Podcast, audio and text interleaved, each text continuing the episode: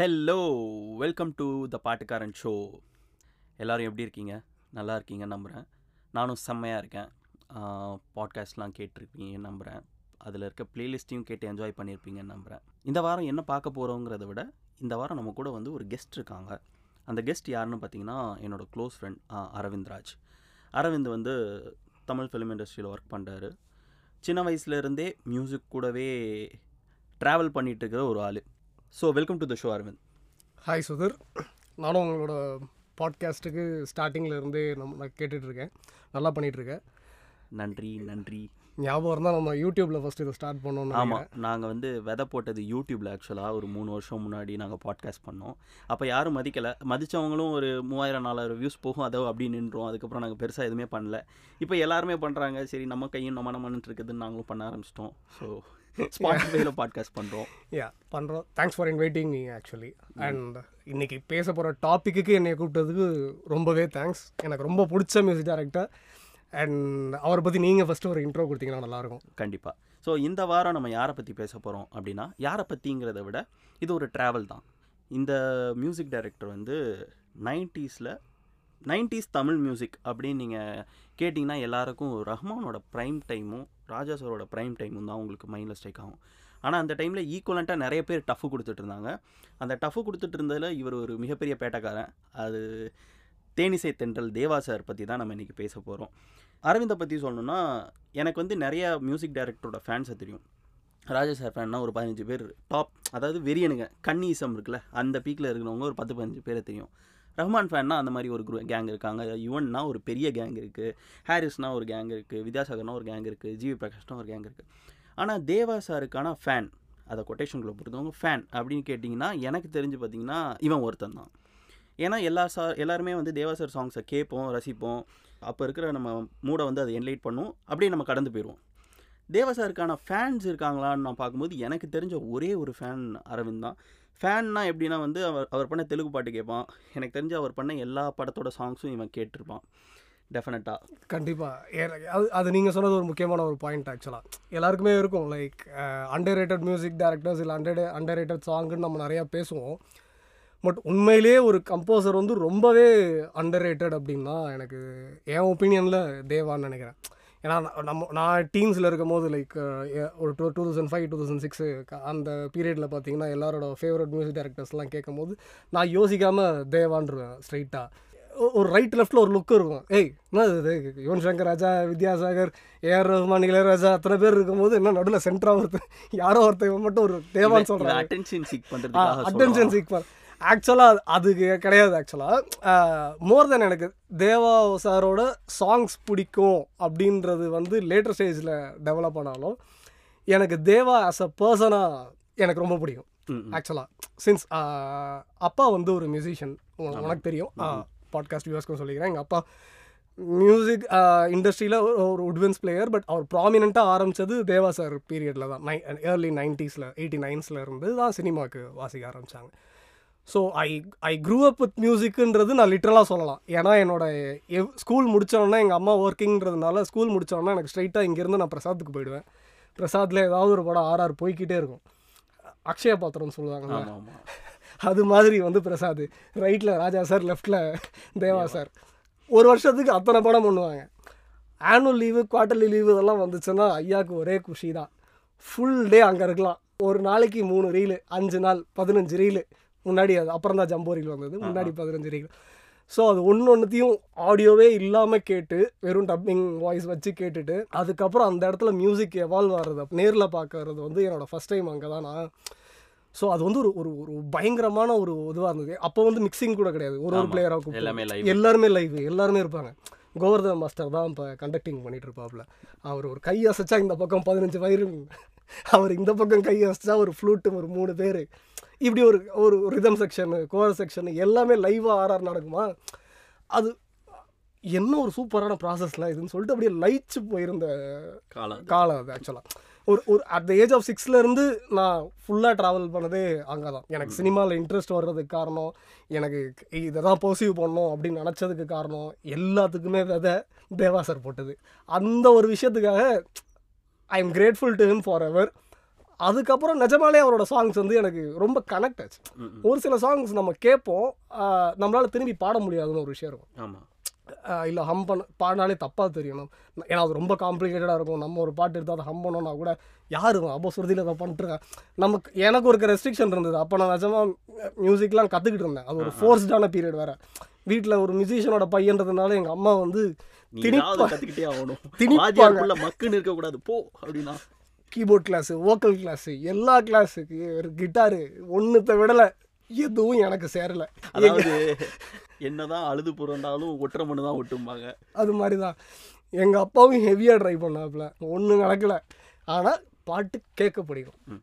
அதுக்கு அதுதான் அங்கே தான் ஆரம்பிச்சது அந்த மியூசிக்கோட இது. டோட்டலாக எனக்கு அங்கே தான் ஆரம்பிச்சது. தேவா சார் அப்படி தான் பழக்கம். அங்கே பார்க்கும்போது தான் நான் என்னோட இஃப் ஐம் நாட் ராங் நான் ஃபஸ்ட்டு படம் அங்கே எக்ஸாக்டாக எனக்கு ஞாபகம் இல்லை இது ஃபஸ்ட்டு பார்த்தேன் அப்படின்றது. பட் நல்லா ஞாபகம் இருக்கிற படங்கள்னு பார்த்தீங்கன்னா 96க்கு அப்புறம் வந்து எல்லா படமும் நான் அங்கே இருந்திருக்கேன், மேக்ஸிமம் இருந்திருக்கேன். ஸோ நான் கொஞ்சம் ஸ்கூல் படிக்கிறதுல வேறு மோசம் வேறு, அடிக்கடி லீவ் போட்டு ஸ்ட்ரெயிட்டாக வீட்டில் ஆள் இருக்க மாட்டாங்கன்னா ஸ்ட்ரெயிட்டாக ஸ்டுடியோக்கு போயிடுவேன். அந்த மாதிரி தான் அங்கே இருந்தது ஃபுல்லாகவே. இப்பயுமே people remember him as a Ghana king, king of கானாஸ். ஆனால் அவருக்கு பேருக்கு முன்னாடி இருக்கிற தேனிசையை டோட்டலாக தே ஒமிட்.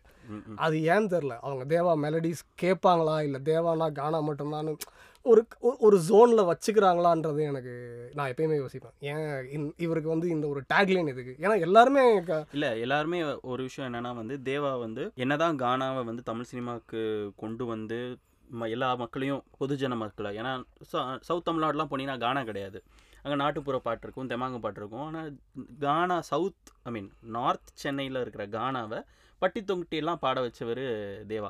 மேபி அதனாலேயே என்னவோ அவங்களால வந்து கானாவை விட்டு ரொம்ப ஸ்டீரியோ டைப் பண்ணிட்டாங்கன்னு தோணுது. அவர் வந்து கானா கம்போசர், கானா சிங்கர் அப்படின்னு சொல்லிட்டு. நீங்கள் சொல்கிற மாதிரி அவரை வந்து அவரோட பேருக்கு முன்னாடி இருக்கிற தேனிசை தென்றலை மறந்துடுறாங்க.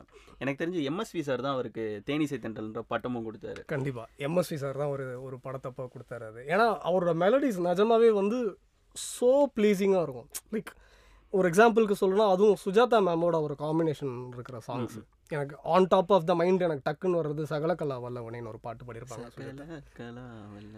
அதெல்லாம் கேட்கும்போது ஒரு மாதிரி வித்தியாசமாக இருக்கும்.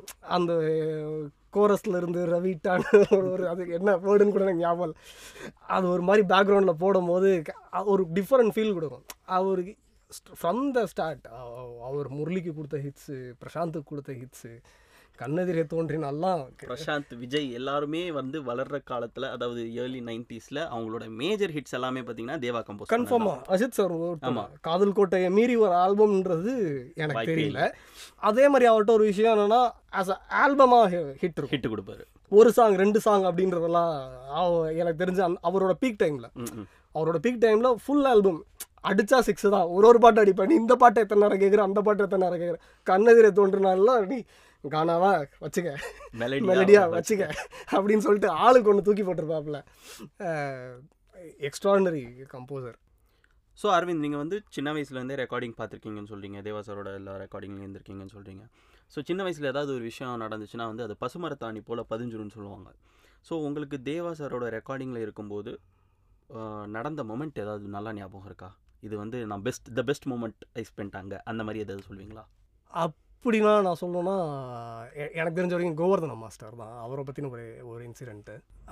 ஏன்னா எனக்கு நிஜமாலே நான் முன்னாடி சொன்ன மாதிரி அது ஒரு ஃபேசினேஷன். அவர் கையசைக்க எல்லாருமே வாசிக்கிறாங்கன்றது ஒரு நிஜமாலே ஒரு ஃபேசினேஷன். ஏன்னா எனக்கு பார்த்த வரைக்கும் தேவா சார் இருந்தாங்க, சபேஷ் முரளி சார் இருக்காங்க, சிவா சார், அவங்க பிரதர்ஸ் எல்லாருமே ஒன்றா தான் பண்ணுவாங்க. எல்லாருமே சங்கீதம்ன்றது ஒரு பெரிய கலை. அது வந்து தியானம் மாதிரி. அது நிஜமாக அப்படிதான். பட் ஒரு மனுஷன் அதை வந்து ரொம்ப ஆர்கானிக்காக மக்களோட மக்களாக கனெக்ட் பண்ணுறதுக்குன்றதுக்கு அப்படி ஏன் வந்துச்சுன்னா நிஜமாலே அந்த இடம் வந்து அப்படி இருக்கும். பாசிட்டிவாக, ஃபுல் பாசிட்டிவ். உள்ளே போனோன்னா ஒரு ஒரு ஒரு கால்ஷீட்டு, ஒரு கால்ஷீட் ஃபுல்லாக 9 to 6 நடக்கும்.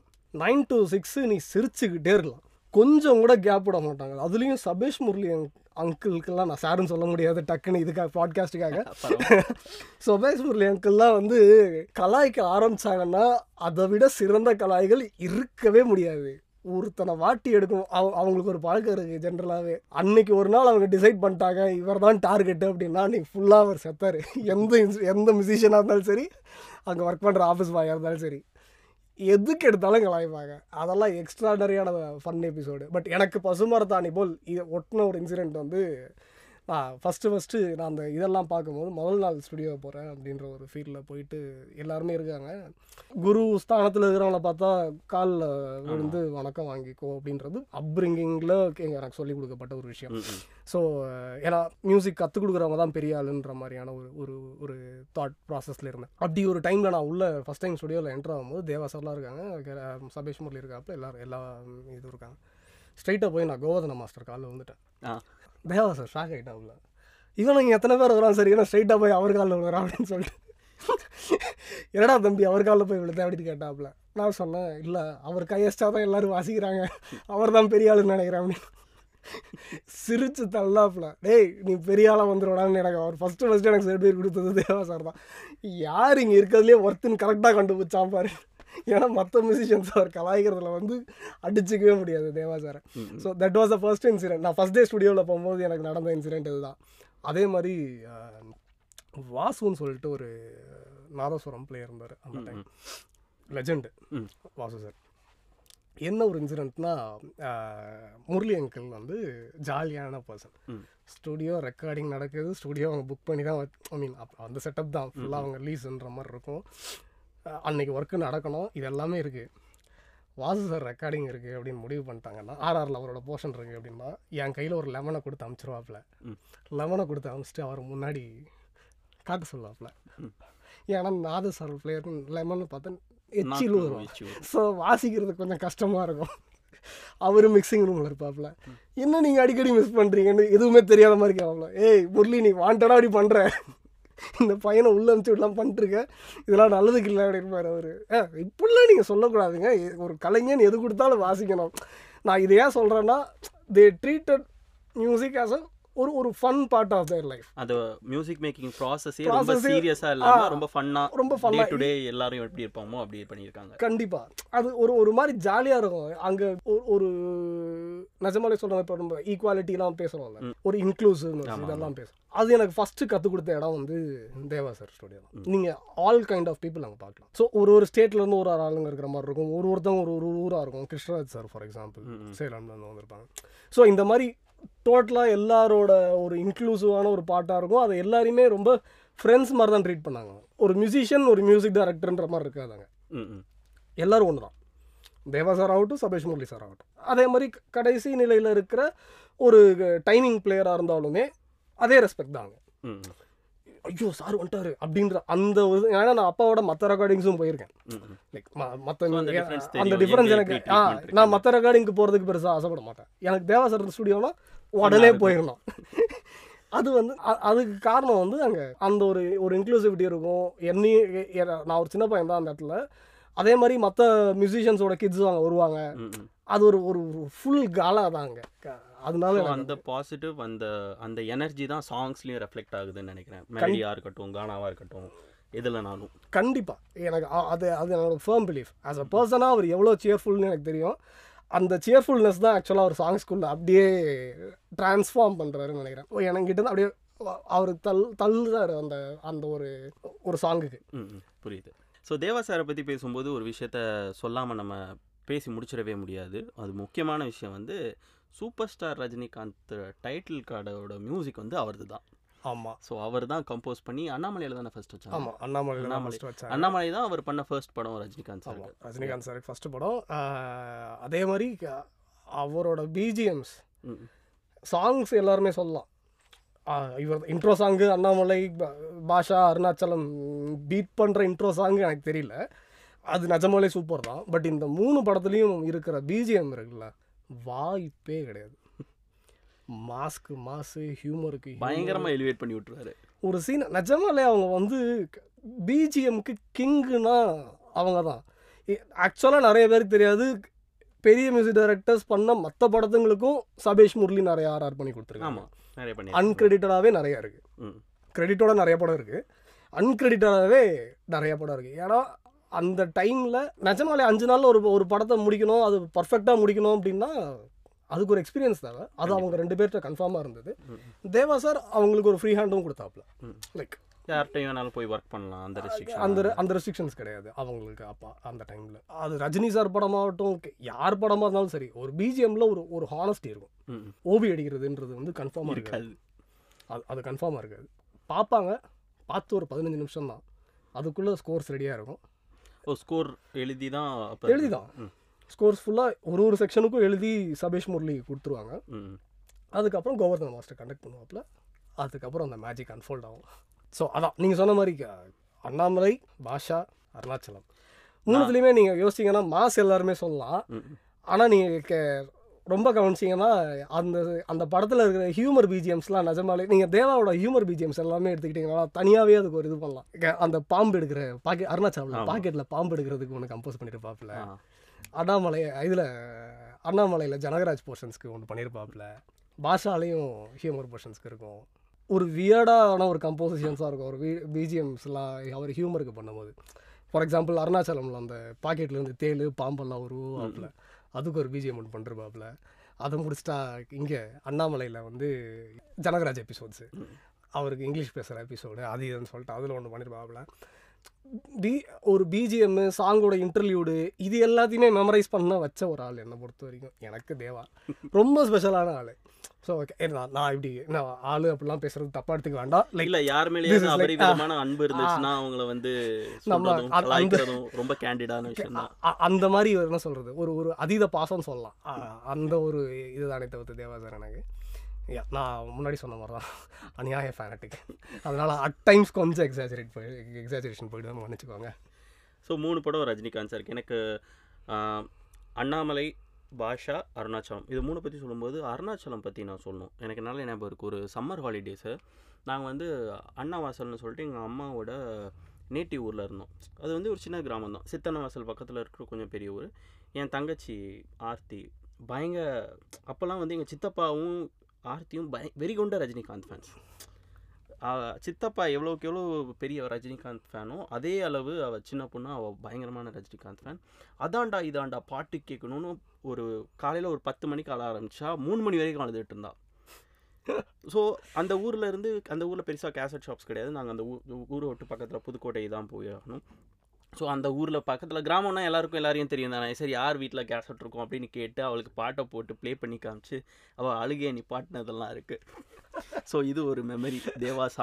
தேவா சாரோட ஒரு மாஸ் சாங் கேட்டு ஒரு குழந்தை அழுகையை நீ பாட்டுச்சு அப்படிங்கிறது எனக்கு ஒரு மெமரி. அது பயங்கரமாக இருக்குது. இந்த மெமரிலாம் ஒரு செரிஷ் பண்ண வேண்டிய ஒரு விஷயம் தான். ஆமாம், எனக்கும் இப்போ தான் டக்குன்னு பேசிகிட்டு இருக்கும்போது தானே அவன் சாமா இப்படி ஒன்று நடந்துச்சுல்ல அப்படின்னு. அவர்கிட்ட நிஜமாலே அந்த பீப்புளோட கனெக்ட் பண்ணுறது, இங்கே எல்லா மியூசிக் டைரக்டருமே ஹிட்டான எல்லா மியூசிக் டைரக்டருமே பீப்புளோட கனெக்ட் ஆனால் தான் ஹிட் ஆக முடியும். அது உண்மையான ஒரு விஷயம் தான். அது இவர் மட்டும்தான் கனெக்ட் பண்ணுவாருன்னு நம்ம சொல்ல முடியாது. பட் எனக்கு அவர் கூட ஒரு பர்சனல் கனெக்ஷன் இருந்ததுனால அது இன்னும் கொஞ்சம் எக்ஸாஜரேட்டடாக தெரிஞ்சதுன்னு நான் நினைக்கிறேன். எனக்கு தேவாசம் ரொம்ப பிடிக்கும். பட் அட் பர்சன் அவர் அட் க்ளோஸ்அப்பில் நான் ரொம்ப பார்த்து வளர்ந்ததுனால ஒரு ஒரு அதீத அன்புன்னு நினைக்கிறேன். ஏன்னா எனக்கு அதே டயத்தில் நான் முன்னாடி சொன்ன மாதிரி தான் எனக்கு அவருக்கான ரெக்கக்னிஷன் வந்து இப்போ எல்லாருமே சொல்லுவாங்க லைக் தேவா இப்போ தேவா சார் இப்போ வந்து பாடுறதுனால தெரியல ஆரம்பிச்சு, அதுக்கப்புறம் கர்ணனில் இப்போ எல்லாத்துலேயுமே பாடிட்டு இருக்கிறதுனால உங்களுக்கு ஒரு எல்லாருமே தேவாவை கொண்டாட மறந்துட்டாங்க அப்படின்னு பேசுறது ஒன்று இருக்கும். ஆமாம், இப்போ நிறைய பேர் போஸ்ட்டும் நானும் பார்க்குறேன். தேவா சார் வந்து எப்படிப்பட்ட ஒரு ஆள், எவ்வளோ ஒரு வாய்ஸில் என்ன ஒரு இது இருக்குது, ஒரு ஃபீல் இருக்குது, ஒரு எழுத்தியான வாய்ஸ். இது எல்லாமே இந்த மாதிரி நிறையா போஸ்ட் படிக்கிறேன் சமீபத்தில், அது இதுன்னு சொல்லிட்டு. நீங்கள் வந்து இது நீங்கள் 2000s செஞ்சுருக்கணும் அப்படின்ற ஒரு விஷயம் தான் எனக்கு ரொம்ப ஒரு ஒரு ஃபீலாக இருக்கும். நம்ம இப்போ சின்ன பசங்க, ஸோ அதனால் நம்ம எதுவும் பண்ண முடியாது. அப்புறம் தான் யங்ஸ்டர்ஸ்க்குமே லைக் தேவானா ஓகே ஒரு மியூசிக் டைரக்டர் அவ்வளோதான் அப்படின்ற மாதிரியான ஒரு நிறையா இருந்ததுன்னு நினைக்கிறேன். ஏன்னா அவரோட ரெக்கார்ட்ஸ்லாம் கள்ளழகரே அவருக்கு 400th ஃபிலிம்னு நினைக்கிறேன். நான் இப்போ அங்கே இருந்தேன், நான் விஜயகாந்த் இது நான் இப்போ RRல இருந்தேன். அப்போ அது அவரோட 400th ஃபிலிம்னு நாங்கள் இப்போ எந்த லிமிட்டில் கிராஸ் பண்ணியிருக்காருன்றது அவருக்கும் 1000+ போயிருக்கும். அவர் ஆல் லாங்குவேஜ் எடுத்திங்கன்னா போயிருக்கும். ஏன்னா அவருக்கும் கவுண்ட் வச்சு பரவாயில்லையான்னு எனக்கு தெரில. எனக்கும் கள்ளழகர் மட்டும் எனக்கு வேகா ஞாபகம் இருக்குது. இது அவரோட 400வது படம்னு எங்கேயோ யாரோ அங்கே பேசிலாம் கேட்டிருக்கேன், அதனால எனக்கு ஞாபகம் இருக்குது. Coming back to melodies section, எனக்கு வந்து அந்த தேனிசை தென்றல் அப்படின்றதுக்காக நான் இன்றைக்கி இந்த பாட்காஸ்ட்டுக்கு வரணுங்கும் போது நாம் பேசணும் கன்ஃபார்மாக அப்படின்னு நினச்சது வந்து அவரோட தேனிசை தென்றல். ஏன் அவர் தேனிசை தென்றல் அதை நம்ம கன்ஃபார்மாக பேசிக்கணும் கண்டிப்பாக. ஏன்னா ஒரு ஒரு 3 டாப் ஹீரோஸ் பிரசாந்த், அஜித், விஜய், ஒரு 3 பேர். அந்த 3 பேருக்குமே மறக்க முடியாத சாங்ஸ் கொடுத்த கண்டிப்பாக மியூசிக் டைரக்டர். எனக்கு தெரிஞ்ச அவர் விஜய்க்கும் அஜித்துக்கும் 13 படம் பண்ணியிருக்காரு நினைக்கிறேன். ஆமாம், 90s. ஏன்னா தேவா, ரசிகன், மாண்புமிகமானவன் எல்லாம் அவர் தான். ஸோ நீங்கள் எல்லா படமும் ஒரு ஃபில்மோகிராஃபியாக எடுத்திங்கன்னா எல்லாமே இன்க்ளூட் பண்ணுறதுல ஒரு 13 வந்துடும். அவருக்கு ஆல்பம்லாம் வேறு லெவலில் கொடுத்துருந்தாரு. ஆமாம், எனக்கு இப்பயுமே what I will say is Vijay சாரோட பெஸ்ட் சிங்கிங் ஒரு சிங்கரா எக்ஸ்ப்ளோர் பண்ணது அப்படின்னு பாத்தீங்கன்னா தேவா சார் தான். அதுலயும் குறிப்பா என் தங்க நேரத்துக்கு தான் தமிழ்நாட்டை எழுதி தரட்டுமா, அதுதான் எனக்கு தெரிஞ்சு இப்ப வரைக்குமே விஜய் சார் பாடினதுலயே சிறந்த பாட்டு அப்படின்னா அதுதான் சொல்லுவேன். ஏன்னா கூட பாடுறது சொன்னதான் நான். ஆமா, மேட்ச் பண்ணணும். லெஜெண்டு. அந்த வாய்ஸை மீறி ஒரு வாய்ஸு 90ஸ்க்கு அப்புறம் வாய்ப்பே கிடையாது. எவர் இர்ரீப்ளேசபிள்னு சொல்லணும்னா ஸ்வர்ணலதா தான். ஸோ அந்த வாய்ஸு பக்கத்தில் நீங்கள் பாடணும். நீங்கள் எந்த இடத்துலையும் டவுன் ஆகிடக்கூடாது. ஆனால் அவ்வளோ கிரேஷியஸாக இருக்கும் அந்த சாங், அவ்வளோ அசால்ட்டாக. ஏன்னா விஜய் சாருக்கு என்ன வருமோ ஒரு ட்ரெயின்டு கிளாசிக்கல் சிங்கரோ இல்லை ட்ரெயின்டு இது படத்துக்கு பாடுற சிங்கரோ கிடையாது விஜய். ஆமாம், இப்போ அஃப்கோர்ஸ் எக்ஸ்பீரியன்ஸ் நிறைய பாடிட்டாரு.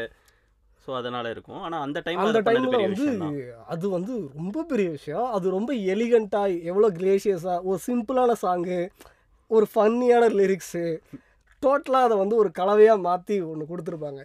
எல்லா ஹீரோஸ்க்கும் இந்த மாதிரி ஒரு சாங் இருக்குது. ஆக்சுவலாக இந்த மாதிரி ஒரு மறக்கவே முடியாத சாங் எனக்கு அந்த தேவா சாரோட அந்த ஹீரோ ஒரு சாங் அப்படின்னா பிரசாந்த்லாம் சொல்லவே தேவை. பிரசாந்த் எல்லாம் ஃபிலிமோகிராஃபியில் பிளாக் பஸ்டர், அதாவது பிளாக் பஸ்டர்னு சொல்ல முடியாது, சில்வர் ரெக்கார்ட்ஸ்ன்னு சொல்லுவாங்க. ஆமாம், சில்வர் ஜூப்ளி ரெக்கார்ட்ஸ். அதெல்லாம் நிறையா பண்ணது தேவா சாரோட கம்போசிஷன் தான் கன்ஃபார்மாக. ஏன்னா கண்ணெதிரை தோன்றினால் நம்ம ஆரம்பிச்சோம். தோன்றினால் கனவே கலை, அதே மாதிரி ஒரு சாங்கு வாய்ப்பே கிடையாது. அதே மாதிரி தான் தேவா சாருக்கு அவரோட சிங்கர்ஸ் காம்பினேஷன் தான். இப்போ ஒரு எக்ஸாம்பிள் சொல்லணும்னா இந்த கனவே கலையாதே உன்னிகிருஷ்ணன் தான் ஆசையில் மீனம்மா சாங் பாடினது. உன்னிகிருஷ்ணன் கூட ஆக்சுவலாக நிறையா பண்ணியிருக்காரு. ஸ்வர்ணலதா மேம் கூட பண்ணியிருக்காரு. அனுராதா ஸ்ரீராம் கூட நிறைய சாங்ஸ் பண்ணியிருக்காரு. ஸோ ஆமாம், சுஜாதா மேம் கூட இவங்களோட. உன்னிகிருஷ்ணன் சாரோட நீங்கள் சொன்ன மாதிரி இந்த 2 பாட்டு. இது பத்தாவதுக்கு மனசே மனசேன்னு ஒரு பாட்டு நெஞ்சினிலையில் இருக்கும். மனசே. எனக்கு உன்னிகிருஷ்ணன் சார் தேவா சாருக்கு பாடின ரொம்ப பிடிச்ச சாங் அப்புன்னு ஒரு படம் பண்ணாங்க. ஆமாம், வசந்த் சார். அதில் நினைத்தால் நெஞ்சு குழி இனிக்கும் செம்ம சாங். அது Vasanth sir and Deva sir combination பயங்கரமான காம்பினேஷன். 3 படம் பண்ணியிருக்காங்க. 3 படமுமே வேற லெவல் ஆடியோ ஹிட். ஆக்சுவலாக வசந்த் சாருக்கு ரொம்ப தேங்க்ஸ் சொல்லணும். தேவா சாரை ஒரு மியூசிக் டைரக்டராக வேற லெவல்ல எக்ஸ்ப்ளோர் பண்ணுறதுன்றது வசந்த் சார் தான். அவரோட டெம்ப்ளேட்டுக்குள்ள அடைக்காம எக்ஸ்ட்ராடனரி மெலடிஸ், கிளாசிக் சாங்ஸு, இது எல்லாத்தையுமே எக்ஸ்ட்ராக்ட் பண்ணது வசந்த் சார் தான். தேவா சார்னு மட்டும் இல்லை, வசந்த் சார் ஒர்க் பண்ண எல்லா மியூசிக் டைரக்டர்ஸ்க்குலையும் பெஸ்ட்டாக வாங்கியிருக்காப்புல. குறிப்பாக தேவா சாரை அந்த ஒரு ஸ்டீரியோ டைப்பிங் இருந்தது இல்லை. அப்பயுமே அவர் பண்ணும் போதெல்லாம் தேவா சார் நோன் ஃபார் கானா. அப்பயே நோன் ஃபார் கானா, ஆல்சோ கொஞ்சம் பக்தி படமாக பண்ணுவார், இல்லை மாஸ் படமாக பண்ணுவார். அப்படி அந்த மாதிரி இருக்கும்போது ஆசை, நேருக்கு நேர், அப்பு 3 படம் Vasanth and Deva sir combo 3மே செம்ம ஹிட்டு. யோசிச்சு பாருங்களேன் இந்த ஆசையில் இருக்கிற எல்லா சாங்ஸுமே. ஆமாம், புல்வெளியிலிருந்து எல்லா சாங்குமே வேற லெவல் ஃபீலு. அதான் சொல்கிறல முன்னாடி பேசினது தான், ஆல்பமாக ஹோல்சம் ஹிட் இப்படி தான் இருக்கும். அதே மாதிரி நேருக்கு நேர் ஹரிணி ஒரு பாட்டு பாடியிருப்பாங்க. கன்ஃபார்மாக நான் ஒரு ஒரு ஒரு ஒரு ஒரு ஒரு I don't want to name a person. நான் ஒரு பர்சனாக இது ரஹ்மான் பண்ணதுன்னு சொல்லி கேட்க வச்சுருக்கேன். நான் ஒரு கார் ட்ரிப் அது ஆக்சுவலாக வந்துட்டு இருக்கும் போது நான் தேவாவோட கானாவில் வந்துட்டு இருந்தேன். ஸோ ஏன்னா எனக்கு காரில் என் ஃப்ரெண்டு தூங்கிடக்கூடாதுன்றதுக்காக நான் போட்டு வந்துட்டு கானா சாங் போட்டு ஒரு பம்ப் டப்பா வந்துட்டு இருக்கோம். ஆனால் அவங்களுக்கு அது கொஞ்சம் இரிட்டேட்டிங்காக இருந்தது.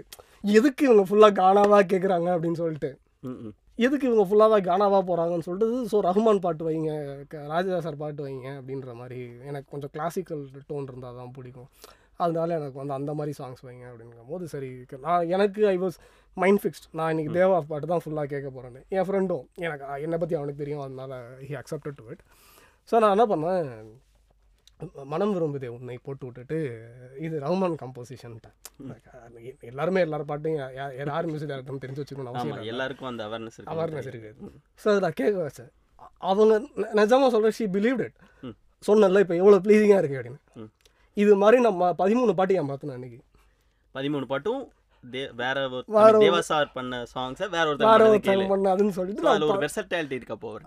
நீ வந்து இது ராஜா சாருன்னு சொல்லிட்டு ஒரு பாட்டு கேட்க வச்சிருக்கேன், இந்த நிமிஷம் ஃப்ரம் ஹலோ. அது ஈஸியாக ஏமாத்திடலாம், ஏன்னா அது ஒரு ரஹ்மான் பாட்டு மாதிரி தான் இருக்கும். அந்த டைமில் வந்து ஒரு ஹிட்டு சாங் அது, அது மாதிரி அப்படின்னு சொல்லலாம்.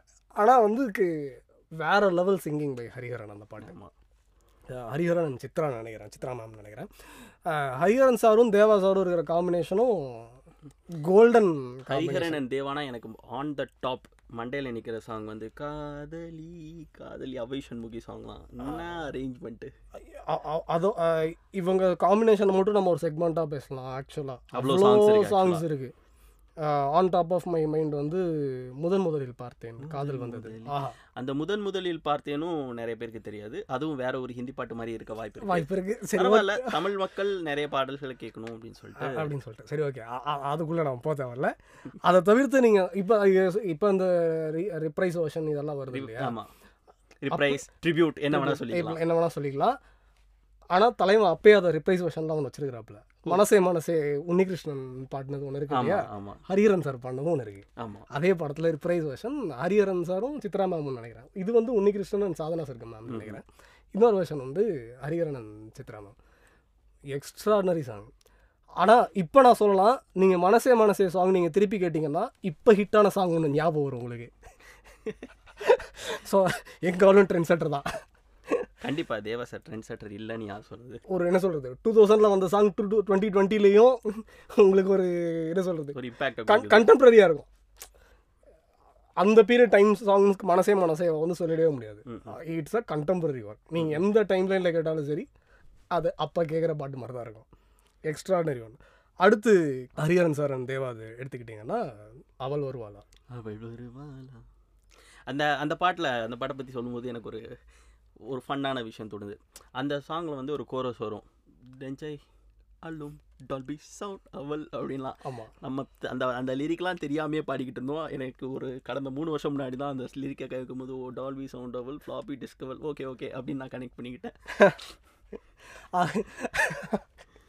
அடுத்து when it comes to Hariharan and Deva இன்னொரு டாப் மோஸ்ட் எனக்கு பிடிச்சது வந்து ஆசை. கொஞ்ச நாள் பொறுத்தலை. அகைன் தேவா சார் வந்து என்ன சொல்கிறது, கிளாசிக்கல் டோனுக்கு போன படம். நீங்கள் தேவா சார் ஆல்சோ அதை பயங்கர ரொம்ப ஒரு ப்ளீஸிங்காக ஷூட் பண்ணியிருப்பார் வசந்த் சார். எக்ஸ்ட்ராடனரி சாங்கை விஷுவல் பண்ணுறதும் சரி, வசந்த் சாரை வந்து மேட்ச் பண்ணிக்க ரொம்ப கஷ்டம்தான். நிறைய பேர் வந்து மணிரத்னம் சார், செல்வா சாரும் இல்லை கௌதம் மேனனும் தான் வந்து சாங் வந்து ரொம்ப யூனிக் அப்ரோச்சில் விஷுவல் பண்ணுறாங்கன்னு நினச்சிப்பாங்க. ஆனால் நீங்கள் வசந்தோட எந்த சாங்கனாலும் எடுத்துக்கோங்க, அதில் கதை சொல்லுவார். அதை நம்ம ஸ்கிப்பே பண்ண முடியாத மாதிரி ஒரு சாங்காக இருக்கும். அவ்வளோ ஏஸ்தட்டிக்காக ஷூட் பண்ணியிருப்பார். அடுத்து ஹரிஹரன் தேவா நாங்கள் அடுத்தடுத்துன்னு போகிறதுக்கு காரணம் வந்து எல்லாருமே அந்த ஹரிஹரன் தேவா காம்பினேஷன் வந்து எவ்வளோ ஹிட்ஸு நமக்கு தெரியாமல் ஒரு காம்பினேஷன் நம்ம ஈஸியாக நோட் பண்ணிடுவோம்ல. இவங்க 2 பேர் காம்பினேஷனில் நிறையா ஹிட் சாங் இருக்குது அப்படின்றது. தேவா அண்ட் ஹரிஹரன் காம்பினேஷன்றது ஒரு ப்ராமினண்ட்டான combination, but many dozen no, அதை கவுண்ட் வச்சுக்கிறது கிடையாது அப்படின்ற மாதிரி இருக்குது. அதே மாதிரி எனக்கு இன்னொரு பிடிச்ச பாடல் வந்து என் முதட்டோர சிரிப்பை அனுராதா ஸ்ரீராமன் ஹரிஹரன் ரொம்ப கொஞ்சி பாடியிருப்பாப்புல, என்ஜாய் பண்ணி பாடியிருப்பாப்புல. அதான் சொல்கிறேன், தேவா சார்கிட்ட ஹரிஹரன் வந்து ஒரு மாதிரி அப்போ இருந்த லவர் பாய் அவர் தான். எங்கள் அம்மாலாம் பயங்கரமான ஃபேனு. ஏன்னா தேவா சார் வந்து ஆஃபனாக கான்சர்ட்ஸ் பண்ணிகிட்டு இருப்பார். ஆமாம், அந்த டைமில் நிறையா கான்சர்ட் எல்லா ஊர்லேயும் நடக்கும், அது நடக்கும். I grew up with concerts ஃபுல்லாக. எந்த கான்சர்ட் ஏன்னா தேவா சார் இருக்கும்போது அப்பா வாசிப்பார். ஸோ ஆப்வியஸாக ஃப்ரீ பாஸ் வந்துடும், ஸோ அங்கே போயிடலாம். இவ்வளோ தான் கண்டென்ட்டாக. ஹரிஹரனை பார்த்தாங்கன்னா எங்கள் அம்மா கண்ணு சிமிட்ட மாட்டாங்கங்க. அந்த மனுஷனை என்ன சொல்கிறது, டேய் எப்படியாவது வர மாதிரி பாடுறா அப்படின்னாங்க. எனக்குன்னா எங்கே பொங்கும் பச்சை தண்ணி எப்படி பொங்கும் அந்த மாதிரி இருக்கும். எங்கே அவர் வாய்ஸ்லேயே எல்லாரையும் உருக்கிக்கிட்டு இருக்காரு, அவரை மாதிரி என்ன பாட சொல்கிறீங்க அந்த மாதிரி தான் இருக்கும். அவர் அனுராதா ஸ்ரீராமும் இதெல்லாம் வந்து ஏன்னா பார்ட்னர் சிங்கர்ஸும் கரெக்டாக அமையணும்.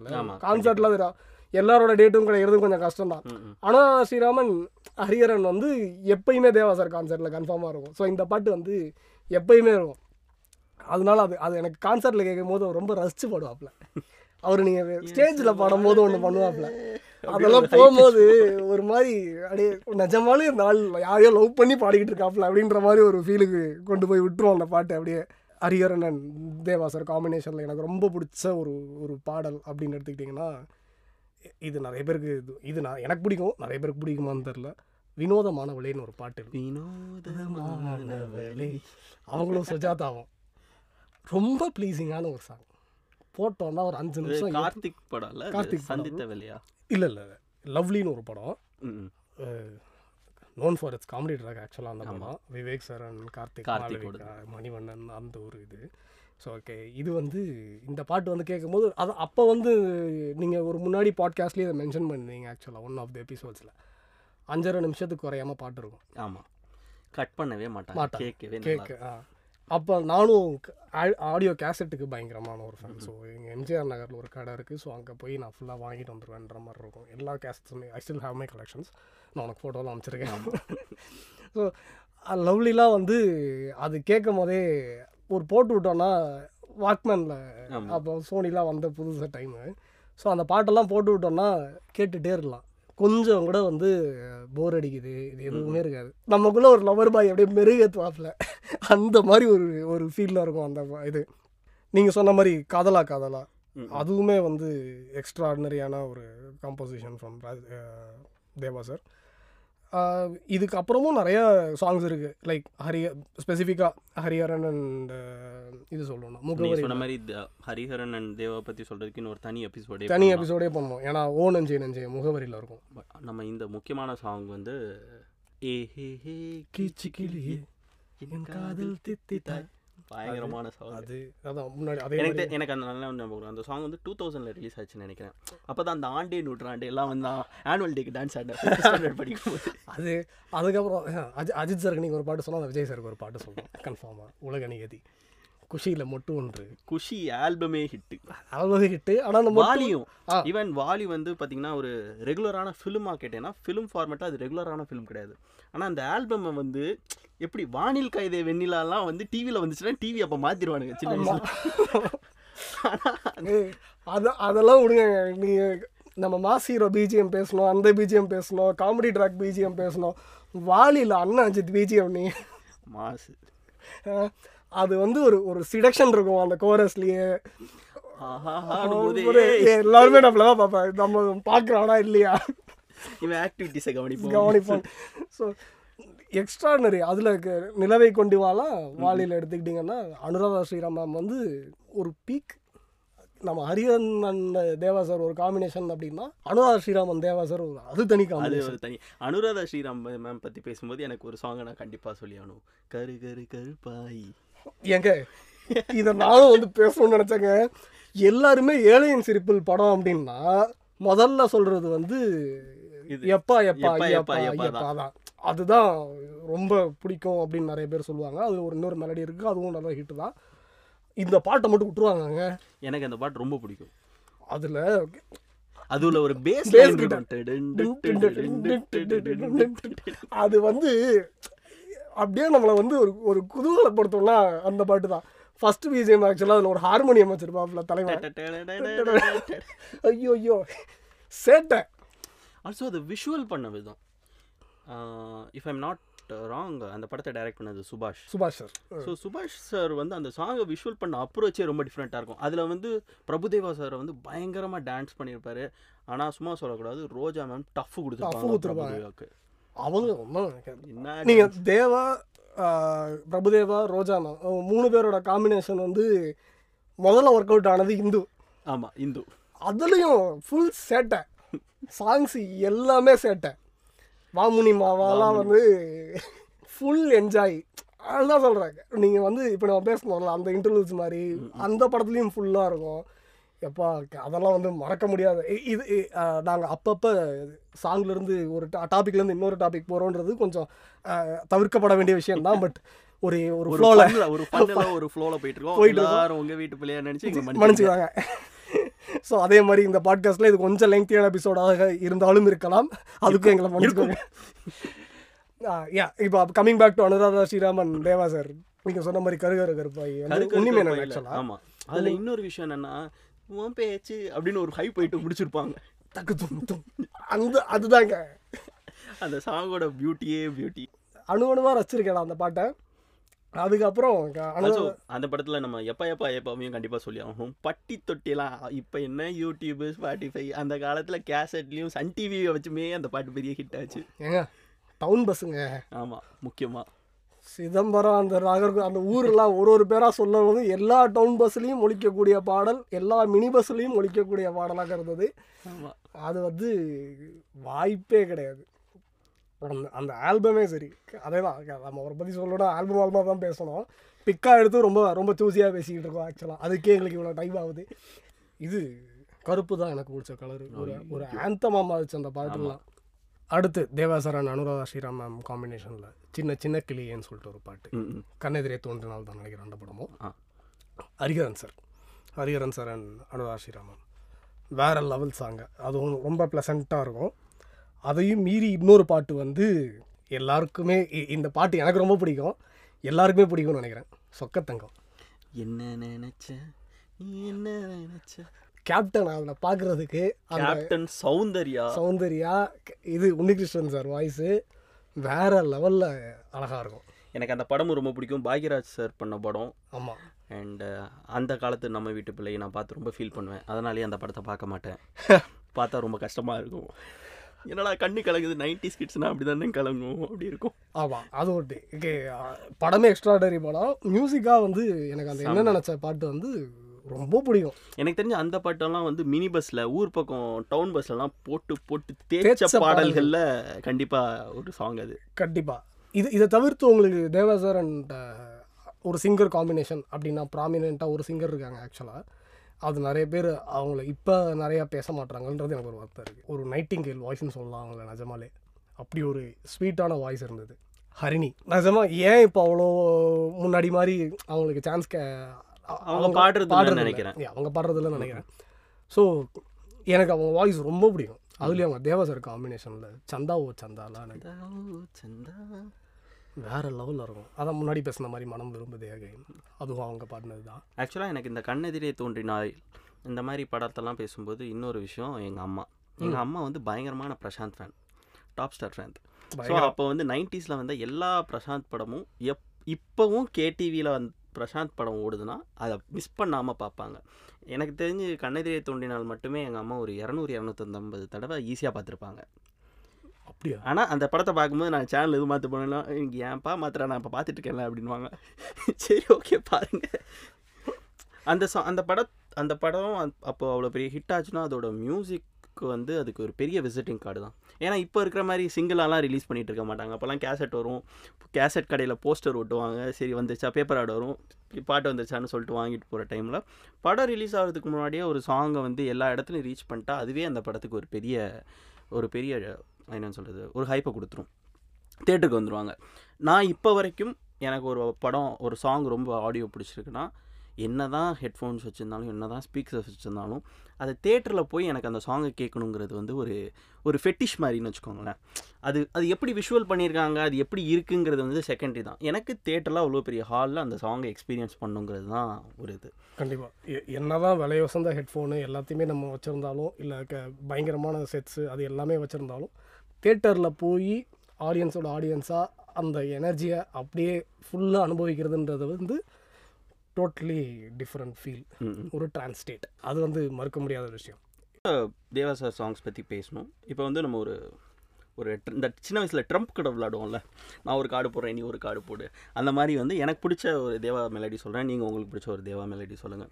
கண்டிப்பாக அதுக்கு ஆமாம் அப்படி இது ஒரு நல்ல ஒரு அடுத்தடுத்துன்னு போயிட்டே இருக்கும்னு நினைக்கிறேன். ஏன்னா நான் ஒரு பாட்டை பற்றி ஏதாவது ஒரு பாட்டு ரொம்ப பிடிச்சிருந்தா அந்த பாட்டை பற்றி கொஞ்சம் கூட எக்ஸ்பிளைன்டாக பேசிக்கலாம். அப்படியே ஒரு சாங்கை தூக்கி போடுவோம், பார்ப்போம் உங்களுக்கு on top of the mind உங்களுக்கு என்னென்ன சாங் ஞாபகம் இருக்குன்றதையும் பார்ப்போம். என் மைண்ட்லேயும் என்னென்ன இருக்குன்னு நானும் பார்த்துக்கிறேன். டக்குன்னு சொல்லணும்னா ஆஹால முதலில் பார்த்தேன் எக்ஸ்ட்ராடினரி சாங். ஹரிஹரனுக்கு மேட்ச் பண்ணுறதுக்கு இன்னொரு ஹரிஹரன் சாங் நான் தூக்கி போகணும்னு நினைக்கிறேன். மனசே தான். ஓகே, ஸோ எனக்கு அடுத்து முகவரி ஓ நெஞ்சே நெஞ்சே அந்த சாங்கு நீங்கள் அதே தான் முன்னாடி சொன்னது தான். நீங்கள் அஜித் படத்துக்கு ஒரு விஜய் படம் மொட்டு கொண்டது. இந்த இடத்தில் அரவிந்த்ராஜ் தான் ஒரு தீவிர விஜய் கண்ணி என்பதையும் பதிவு செய்து கொள்கிறார். அதுக்கும் காரணம் தேவா சார் தான்.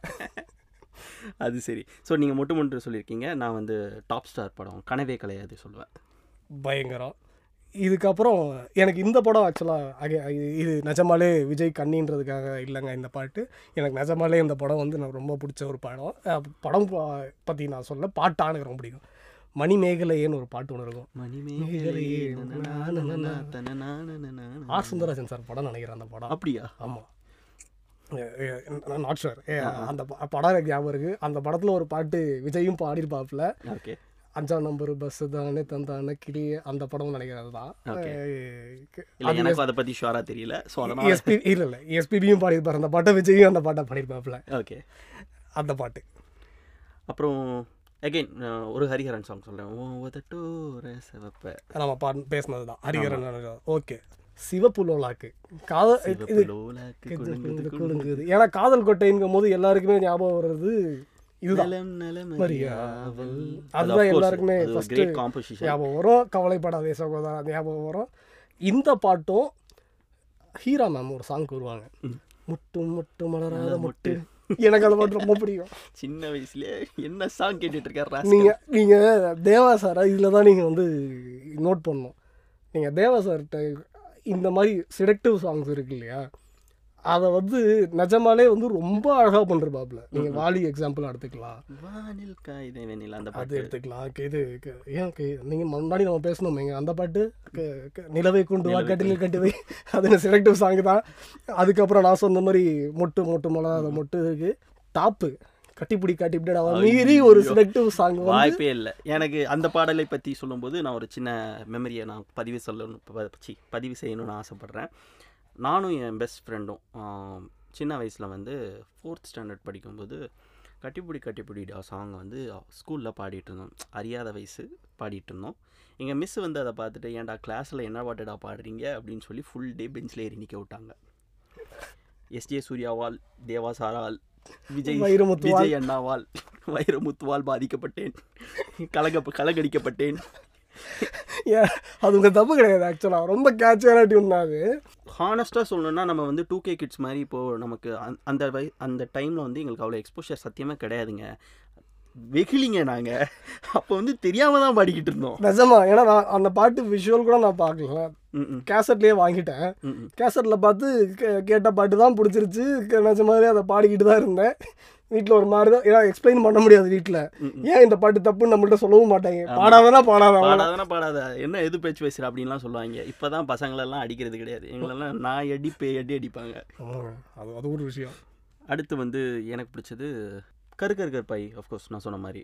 அடுத்து நான் அனுராதா ஸ்ரீராம் மேம் காம்பினேஷனில் இதை ஒன்று மிஸ் பண்ணிட்டேன் ஆக்சுவலாக, மீனம்மா. உன்னிகிருஷ்ணனும் அனுராதா ஸ்ரீராம். நம்ம அனுராதா ஸ்ரீராம் வாய்ஸுமே வந்து எல்லாருமே ஸ்டீரியோ டைப் பண்ணிக்கிறது அவங்க வந்து இதை செலக்டிவ் டைப் சாங்ஸோ இல்லை ஒரு குத்துப்பாட்டோ இந்த மாதிரியே தான் பாடுவாங்கன்றது ஒரு ஒரு ஒரு ஒரு ஒரு ஸ்டீரியோ டைப்பிங் இருக்குது. அவங்க மெலடிஸும் எக்ஸ்ட்ராடனரி மெலடிஸில் மீனம்மா ஒன்று.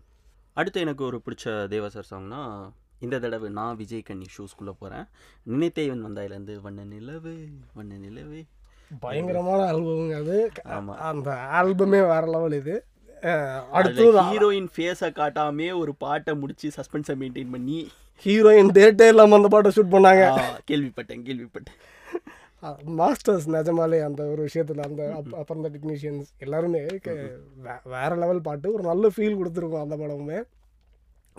எனக்கு அதுக்கு கவுண்டர் பண்ணுறதுக்கு மறுபடியும் ஹரிஹரன் தான் இருக்குது. அப்படின்னா நீங்கள் தேவா சார் அண்ட் ஹரிஹரன் வந்து செப்பரேட்டே பண்ண முடியாது மெலடிஸை பொறுத்த வரைக்கும். எங்கெங்கே ஃப்ரம் நேருக்கு நேர் வேறு லெவலில். ஆஷா போஸ்லே மேம் பாடிருக்காங்க அது. ஐயோ நிஜமாலே அது வந்து இப்போ கூட நீங்கள் யாரை வேணால் ஏமாற்றலாம். இப்போ இருக்கிற 2K கிட்ஸை கூட ரஹ்மான் பாட்டுனா நம்பிடுவாங்க க்ளீனாக நம்ம வைக்கலாம். அப்படி ஒரு கண்டெம்பரரி சாங்கு வேறு லெவலில் இருக்கும். ஸோ தேவாவோட மெலடிஸ்னு சொல்லும்போது இன்னொரு ரொம்ப முக்கியமான சாங், இதை வந்து நம்ம மிஸ் பண்ணிடவே கூடாது, வெண்ணிலவே வெண்ணிலவே வெட்கமேனமா ஃப்ரம் காலமெல்லாம் காதல் வாழ்க. ஆமாம், ரொம்பவே நல்ல சாங். அது அந்த ஆக்சுவலாக மேரேஜ் மேரேஜ் ஆர்கெஸ்ட்ராவில் இந்த சாங் தான் வரும். Murali sir, Swarnalatha ma'am and SPB sir நினைக்கிறேன் சிங்கிங்கில். SPB sir and Palani Bharathi lyrics. ஆமாம், பழனி பாரதி சார் நிறைய சாங் தேவா சாருக்கும் பண்ணியிருக்காரு, நிறைய சாங் ராஜா சாருக்கும் பண்ணியிருக்காரு. வேற லெவல் ஹிட்ஸு, எப்பா வாய்ப்பே கிடையாது.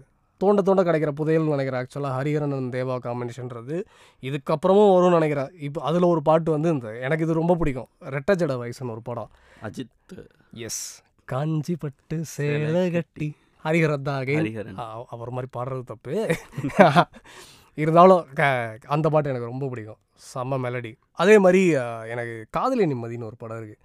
அதில் பார்த்தீங்கன்னா இது காதலி நிம்மதி, ஆமாம், முரளி தானே, முரளி சூர்யா எல்லாருமே இருக்கிற ஒரு படம். அது இது இருக்கும்ல இந்த சாங்கில், அதில் தான் விதவிதமாக சோப்பு சீப்பு கண்ணாடி அதெல்லாம் அந்த படம் தான்.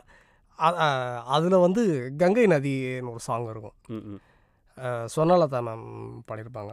மேல் வெர்ஷனும் இருக்குது அதுக்கு. ஆக்சுவலாக எனக்கு அந்த ஃபீமேல் வெர்ஷன் இன்னும் கொஞ்சம் ஒரு இம்பேக்ட் இருக்கும். அது சொர்ணலதா மேமோட வாய்ஸில் இருக்கிற மேஜிக் கன்ஃபார்மாக. ஸோ அஜித்துக்கு தேவா சார் பண்ண முக்கியமான இன்னொரு ஆல்பம் வந்து பார்த்திங்கன்னா ஆனந்த பூங்காட்சி. அதில் வந்து செம்மீனா வெண்மீனா, அதுவும் வந்து ஹரிஹரன் அஜித் அண்ட் தேவா, ஸோ 3 பேர் இருக்கிற ஒரு சாங் அது. ஆமாம், அதான் சொன்னது தான், ஹரிஹரன் சாரும் தேவாவுன்றது வந்து ஒரு செப்பரேட்டபிள் ஒரு காம்போன்னு நினைக்கிறேன். அது ஒரு எக்ஸ்ட்ராடனரி சாங்கு, விஷுவல்ஸும் ரொம்ப நல்லாயிருக்கும். ஆமாம், பயங்கரமான விஷுவல்ஸு. அதுக்கப்புறம் எனக்கு உன்னிகிருஷ்ணன் சாரும் தேவா சாரோட காம்பினேஷன்ஸுமே நிறையா சாங் நல்லாயிருக்கும். சின்னராஜான்னு ஒரு படம் நீங்கள் பார்த்துருக்கீங்களா? சின்னராஜா, கார்த்திக். எஸ், கார்த்திக், ரோஜா, கேடிவி படம். ஆமாம், கேடிவி படம் அது. அந்த படத்தில் எனக்கு அன்பே அன்பேன்னு ஒரு பாட்டு இருக்கும், சூப்பராக இருக்கும் அந்த பாட்டு. உன்னிகிருஷ்ணன் சார் வாய்ஸு ஒரு மாதிரி சூதிங்காக இருக்கும், டெம்போ நல்ல ஸ்பீடாக இருக்கும், ஒரு மெலடியிலே ஒரு அப்போது ஒரு ஃபியூஷன் மாதிரி ஒரு ஒரு ஒரு நல்ல மெலடி அது. ஆக்சுவலாக அது எனக்கு ரொம்ப பிடிக்கும். அடுத்து பார்த்திங்கன்னா எனக்கு இன்னொரு சாங் சொல்லணுன்னா வந்து இந்த சாங், அந்த முரளி அண்டு சிம்ரன் நடித்த படம் கனவே கலையாது.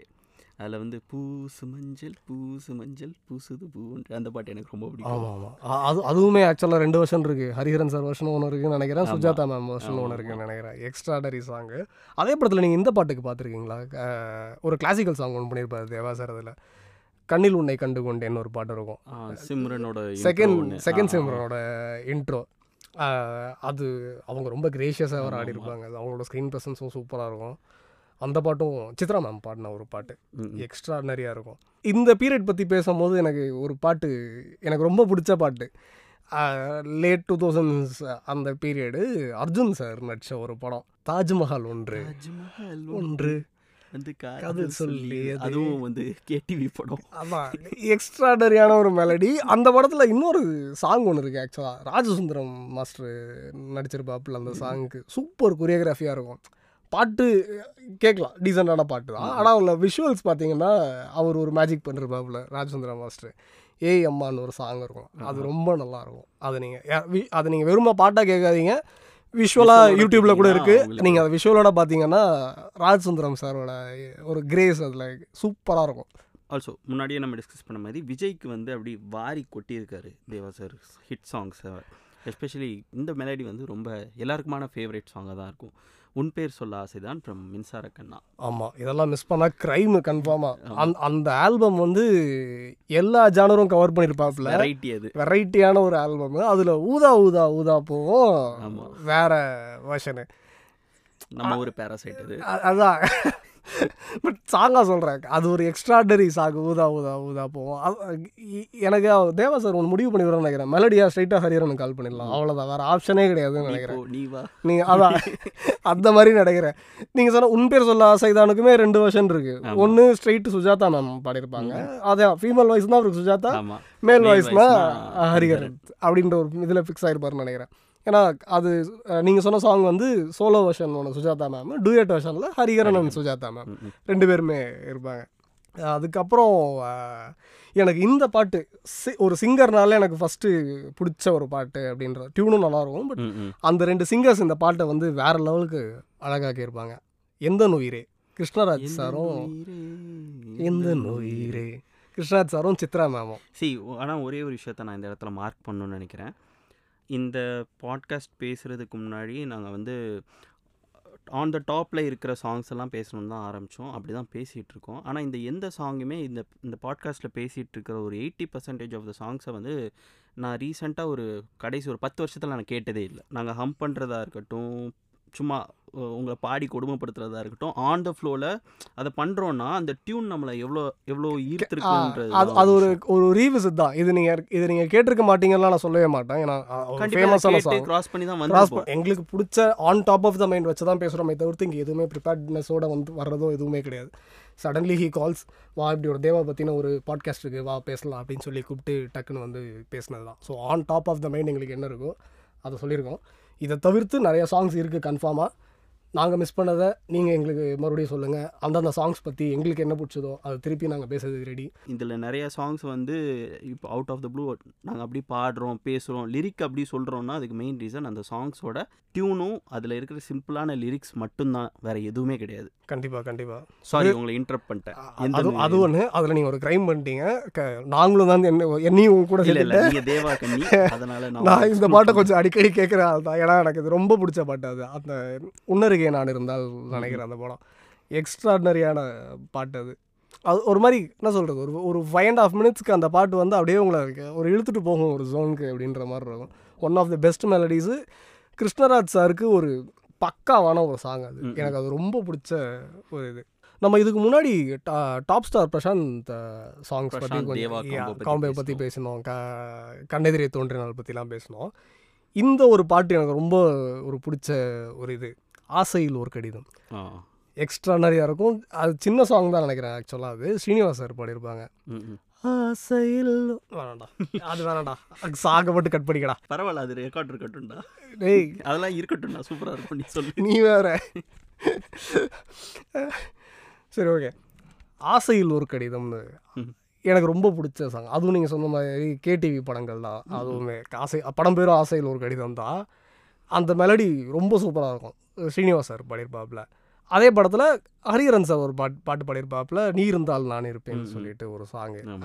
அதுவுமே ஆக்சுவலாக ஒரு நல்ல சாங்கு, ஒரு சூப்பர் மெலடி. அது ஹரிஹரன் சார் ஆஸ் யூஷுவல் ஒரு நார்மல் மெலடியாக இருந்தாலும் அவர் வாய்ஸில் இன்னும் கொஞ்சம் தேனே மானே, அதான் தேனே மானையெல்லாம் அப்பன் மானையெல்லாம் போட்டு அவர் ஒரு மாதிரி ஒரு வருஷன் ஒன்று தருவாப்புல. அதனால அதுவுமே வந்து வேறு ஒரு லெவல் சாங்கு. இன்னொரு சாங்கு நம்ம மிஸ்ஸே பண்ணிடக்கூடாது. இது எனக்கு பர்சனலாக ரொம்ப பிடிச்ச சாங்கு. ப்ளஸ் சூர்யா ஜோதிகா காம்பினேஷனில் தேவா சார் ஒரு படம் பண்ணியிருக்காரு. ஆமாம் தெரியும். அந்த படத்தில் ரகுவரன் நடிச்சிருப்பார். எஸ், அதுவும் கேடிவி படம். ஆமாம், உயிரிலே கலந்தது. உயிரே உயிரே அழைத்தது அழைத்தது என்ன ஹரிஹரன் சுஜாதா. மறுபடியும் ஹரிஹரன் சுஜாதா, என்ன ஒரு காம்பினேஷன்ஸ் இல்லை இது. இது நிஜமாலே லைக் ஒரு தடவை ரிப்பீட் பண்ணல, ஒரு பாட்டு ரெண்டு பாட்டு ஹரிஹரன் கொடுத்துருவாப்ல நினைக்கிறேன். பத்தாததுக்கு அது மோனோட்டனஸாக யாருமே ஃபீல் பண்ணது கிடையாது. ஆமாம், எனக்கும் இப்போ நம்ம சொல்லும்போது தான் ஓ இந்த பாட்டு ஹரிஹரனா, ஏ இந்த பாட்டு ஹரிஹரன், ஏ சுஜாதா சுஜாதா சுஜாதா உன்னிகிருஷ்ணன் ஹரிஹரன், இது மூணு தான் இங்கே சொல்லிட்டு இருக்கோம். ஜோக்கில் இருக்கும் ஏ இவன்டா ஏ இவன்டா. அந்த மாதிரி எங்கே திரும்பினாலும் ஹரிஹரன் தான் இருக்காரு. தேவாவோட ஹிட் லிஸ்ட் எந்த பாட்டை திருப்பினாலும் இவரோட வாய்ஸ் இருக்குன்றது தான். நான் இதோட முடிய போகிறது கிடையாது. இல்லை நாங்கள் ஏன்னா இன்னும் பேசுகிற இன்னும் ஒரு 5-6 பாட்டு இருக்குது. அந்த 5-6 பாட்டுலேயும் ஹரிஹரன் இருந்தாருன்னா அதுக்கு கம்பெனி பொறுப்பே இருக்காது. உங்களுக்கு வேற ஏதாவது ஒரு பாட்டு லைக் நீங்கள் அர்ஜுன் இந்த மாதிரி ஸ்டார்ஸ்ல சொல்லுங்களேன். அர்ஜுன், முரளி இந்த மாதிரி. அர்ஜுன்னு சொல்லணும்னா எனக்கு இந்த பாட்டு வானவில் நினைக்கிறேன் அந்த படத்தோட பேர். அது வந்து வெளிநாட்டு காற்று தமிழ் பேசுதே அந்த பாட்டு. அது வந்து எனக்கு கேடிவியில் வந்து இந்த ட்ரெய்லர் டைமில் அந்த சாங்கை மட்டும் கட் பண்ணி போடுவாங்க. அதை பார்த்து எனக்கு பயங்கரமாக மக்கப் பண்ண சாங் அது. ஆமாம், அர்ஜுன் அபிராமியில். ஆமாம் சாங் எல்லாருக்குமே கிருஷ்ணராஜ் சார் பாடின பாட்டு நினைக்கிறது. ஆமாம், ரொம்ப நல்ல சாங் தான், சூப்பர் சாய்ஸு. நான் இதில் ஒரு 2 ஆல்பம் நம்ம பேசணும் சுதர். அதாவது நம்ம நிறையா சாங்ஸ் பற்றி பேசிட்டோம். பட் பர்டிகுலராக நான் ஒரு 2 ஆல்பம் நம்ம, ஏன்னா தேவா சார் வந்து விஜய் சாருக்கு எவ்வளோ ஹிட்ஸ் கொடுத்துருக்காருன்னு நம்ம பேசணும். அஜித் சாருக்கு நல்ல மெலடிஸ் கொடுத்ததையும் பேசணும். ஒரு 2 மாஸ் படம் பண்ணாப்புல அஜித் சாருக்காக ஆல்பமாகவே. அது மாஸ் தான். சிட்டிசன் அண்ட் ரெட் கண்ணை கசக்கும் சூரியனோ ரெட் ரெட் ரெட். ஆக்சுவலாக சின்ன வயசில் இருக்கும்போது எனக்கு அந்த படத்தில் அந்த பாட்டில் அந்த ஃபர்ஸ்ட் லைன் மட்டும்தான் எனக்கு தெரியும். அதுக்கப்புறம் எந்த வரியும் எனக்கு தெரியாது. இருந்தாலும் நான் பாடிட்டு சுற்றினேன். அது அந்த ரெட் ரெட் ரெட் கோரஸில் எல்லாமே மேட்ச் ஆகிப்போம். அதனால தான் ரெட்டில். அதே மாதிரி மெலடிஸும் நல்லாயிருக்கும். ஒல்லி குச்சி உடம்புக்காரி அது நல்லாயிருக்கும். ஒரு ஒரு ஜாலியான ஃபோக் நம்பர் ஒல்லி குச்சி உடம்புக்காரி. அதே மாதிரி சிட்டிசனில் வந்து திப்பு திப்புவை நான் வந்து ஒரு அவ்வளோ எமோஷ்னல் சாங்கில் நான் கேட்டது அதுதான் ஃபஸ்ட் டைம் நினைக்கிறேன். நான் அந்த அந்த டைமில் ஏன்னா அவர் ரொம்ப பெப்பியான நம்பர்ஸ் பாடிட்டு இருந்த டைம் அது இதுன்னு இருக்கும்போது மேற்கே உதித்த சூரியனை வந்து நாப்பா இவ்வளோ ஹாண்டிங்காக இருக்குது இந்த சாங்குன்ற மாதிரியான ஒரு ஒரு ஃபீல் தான் அது. நம்ம இதுக்கு முன்னாடி நான் நம்ம அந்த இந்த ஸ்டார்ஸ் எல்லாம் விட்டுட்டு லைக் விஜய் அஜித்லாம் இதெல்லாம் டாப் ஸ்டார்ஸ்லாம் விட்டுட்டு நான் சொல்லும் போது நீங்கள் அர்ஜுனுக்கு நீங்கள் ஒன்று சொன்னீங்க. எனக்கு இப்போ தான் ஒன்று ஸ்ட்ரைக் ஆகுது. ஏன்னா நம்ம இதுக்கு முன்னாடி நம்ம அஜித் சார் பற்றி பேசிகிட்டு இருந்தோம். அந்த கேப்பில் மைண்டில் ஒன்று ஸ்ட்ரைக் ஆன பாட்டு முரளி சாரோட ஒரு பாட்டு, பாரதி ராஜா சார் டைரக்ஷன், ஆடு மேய்தேன்னு ஒரு பாட்டு.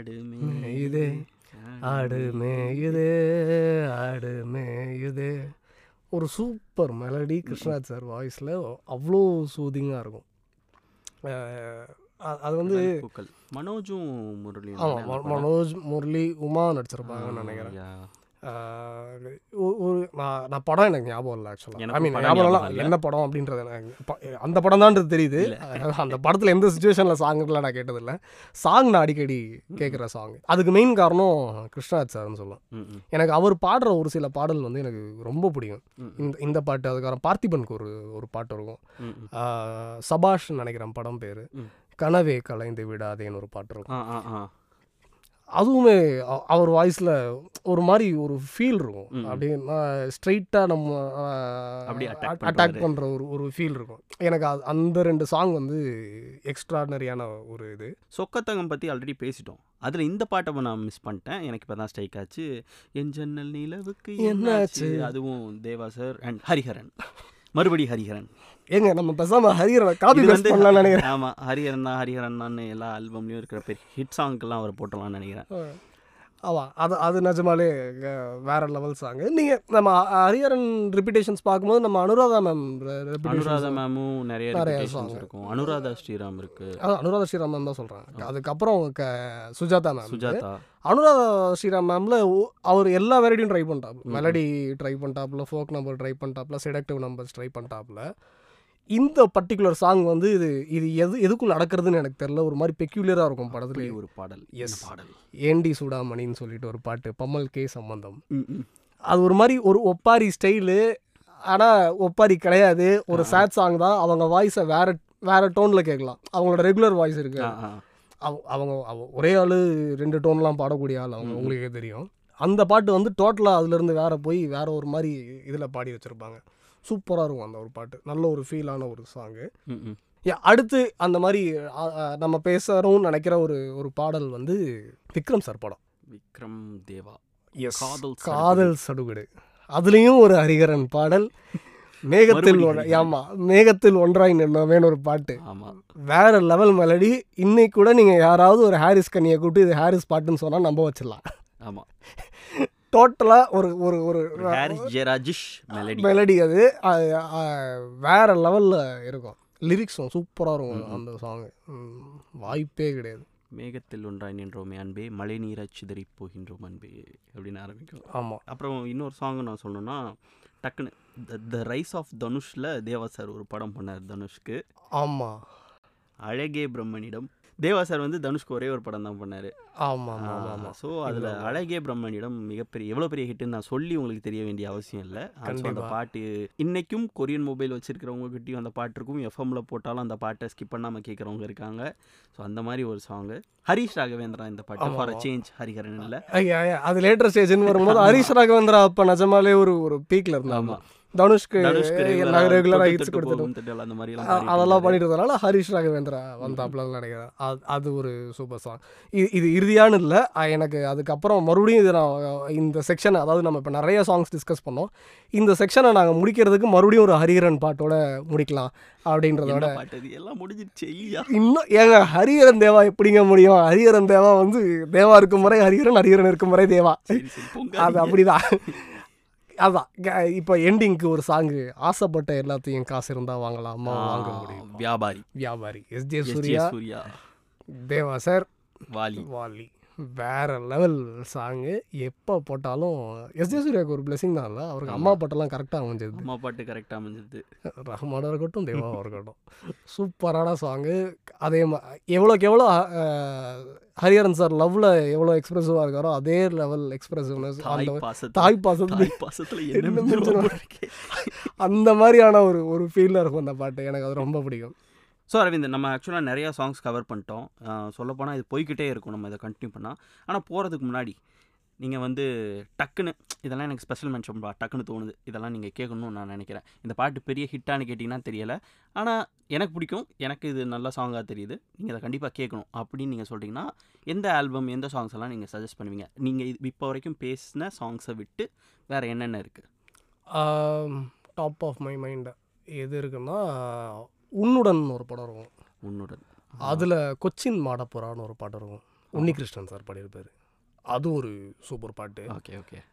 அதுக்கப்புறம் வேறு பாட்டுன்னா அகைன் முரளி சார் படம் தான், ஊட்டி மலைன்னு ஒரு சாங்கு, ஊட்டி படத்தில் இருந்தே தான், ஹரிணியும் உன்னிகிருஷ்ணன் சார் பாடின பாட்டு, ஹரிணி மேம் வாய்ஸ் அதில் சூப்பராக இருக்கும், அது ஒரு எக்ஸ்ட்ரா இது எனக்கு பிடிக்கும். இதெல்லாம் எனக்கு பர்சனலாக பிடிச்ச பாடல்கள். இது நிறைய இது நான் ரீவிசிட் பண்ணியுமே, இப்போ நான் பேசுகிற சாங்கை நான் ரீவிசிட் பண்ணியுமே கொஞ்சம் டைம் ரொம்ப நாள் ஆச்சு. ஸோ அதனால தான் கொஞ்சம் யோசித்து யோசித்து நான் சொல்ல வேண்டிய ஒரு கட்டாயம். அதுக்கப்புறம் கொஞ்சம் இன்னும் கொஞ்சம் பிடிச்ச பாட்டுன்னா அருண் விஜய் படம் பேர் தெரில எனக்கு, கண்ணழகேன்னு ஒரு பாட்டு இருக்கும், அதுவும் ஹரிஹரன் சார் பாடின பாட்டு தான். அதே படத்தில் சின்னப்புறாவேன்னு ஒரு பாட்டு இருக்கும். என்ன படம் படம் எனக்கு அவள் அருண் விஜய் சுவலக்ஷ்மிலாம் நடித்த படம், கவுண்டமணி செந்தில் எல்லாருமே இருப்பாங்க. ஓப்பனிங் இந்த கண்ணழகை பாட்டில் கேஎஸ் ரவிக்குமார் சார்லாம் இருப்பாப்புல, ஏதோ கம்போசிங் ரூமில் இருக்கிற மாதிரி இருக்கும், டைட்டில் சாங்காக அது வரும். ஸோ அதனால அந்த பாட்டு எனக்கு ரொம்ப பிடிச்ச ஒரு பாட்டு. அதுக்கப்புறம் சீனு படத்துல இருந்து மாதவா சேது மாதவான்னு ஒரு பாட்டு, சீனு அதுவும் கார்த்திக் இல்லையா? ஆமாம், கார்த்திக் பி வாசு சார், இது ஒரு கர்நாடிக் சிங்கராகவே வருவாப்புல, அதில் ஒரு சாங்கு ஆப்வியஸாக இவர் சிங்கர்னு ஒன்று உடனே ஹரிஹரன் தான். ஸோ அந்த பாட்டும் உடனே ஹரிஹரனுக்கு தான் போச்சு. அதுக்கப்புறம் வேறு எதுவும் சாங்காக எனக்கு ஸ்ட்ரைக்கிங்காக இவ்வளோதான் எனக்கு ஞாபகம் இருக்கிற ஒரு பாட்டு. லைக் இதெல்லாம் வந்து நான் கேட்பேன், பட் அடிக்கடி கேட்பேன். இது நிறைய பேர் இது நீங்கள் இந்த பாட்டில் ஏதாவது ஒன்று நீங்கள் ரீவிசிட் பண்ணிங்கன்னா கொஞ்சம் சந்தோஷப்படுவேன். ஓகே, எஸ்பெஷலி கொச்சின் மாடப்புறா மாதிரி பாட்டெலாம் வந்து எனக்கு ரொம்ப பிடிச்ச பாட்டு தான். ஸோ அது மாதிரி ஏதாவது ரீவிசிட் பண்ணிங்கன்னா எனக்கு ரொம்ப எனக்கு பர்சனலாக சந்தோஷமாக இருக்கும். ஓகே, ஆக்சுவலாக நிறையா சாங்ஸ் பேசணும். எனக்கு பர்சனல் ஃபேவரட் ஒன்று இருக்குது, அதாவது ரொம்ப ரொம்ப personal favourite, very close to my heart. இந்த பாட்டு என்ன சொல்கிறது, மை கோ டு சாங்னு சொல்லுவோம்ல, இந்த பாட்டை வந்து நீ எப்போ வேணா நீ கேட்கலாம் அப்படின்ற மாதிரி ஒன்று இருக்கும்ல, அப்படி ஒரு பாட்டு எனக்கு ஒன்று இருக்குது. தேவாசரோட ஒரு பர்சனல் கனெக்டில் இருக்கிற ஒரு சாங், ஒரு மணி அடித்தால் கண்ணே உன் ஞாபகம், ஹரிஹரன் அகைன். எனக்கு அந்த பாட்டை ஏன்னு எதுக்குன்னுலாம் எனக்கு தெரியல, ஆனால் அந்த பாட்டு கேட்டால் நவுற மாட்டேன். ஹெட்ஃபோனில் கேட்டாலும் சரி, எங்கே ப்ளே பண்ணாலும் சரி, அமைதியாக உட்காந்து அந்த பாட்டை ஃபுல்லாக கேட்டு முடிச்சுட்டு தான் கிளம்புது. என்னமோ பண்ணும், ஏதோ ஒரு ஒரு ஒரு சாங் புரியாத இதுதான் எனக்கு. வேறு எந்த சாங்லேயுமே அந்த ஃபீல் வந்துருக்கு.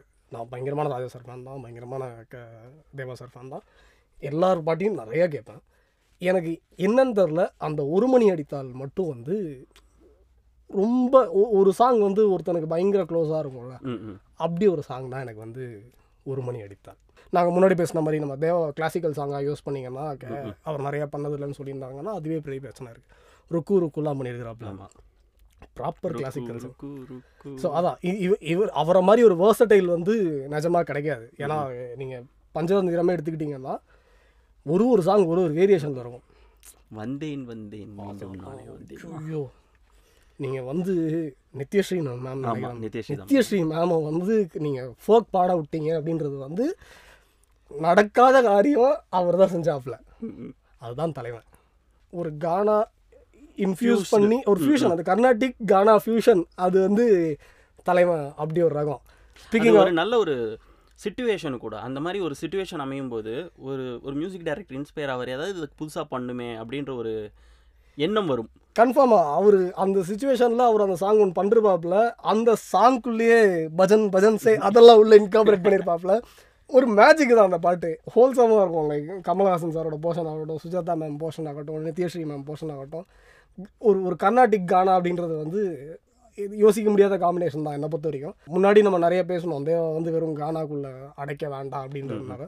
பட் தேவா சாரை பற்றி பேசி நம்ம கானா டாபிக் உள்ளே போகலன்னா அது ஒரு மிகப்பெரிய க்ரைம். ஆனால் நாங்கள் ஆக்சுவலாக நிறைய பேசிட்டோன்னு நினைக்கிறேன்.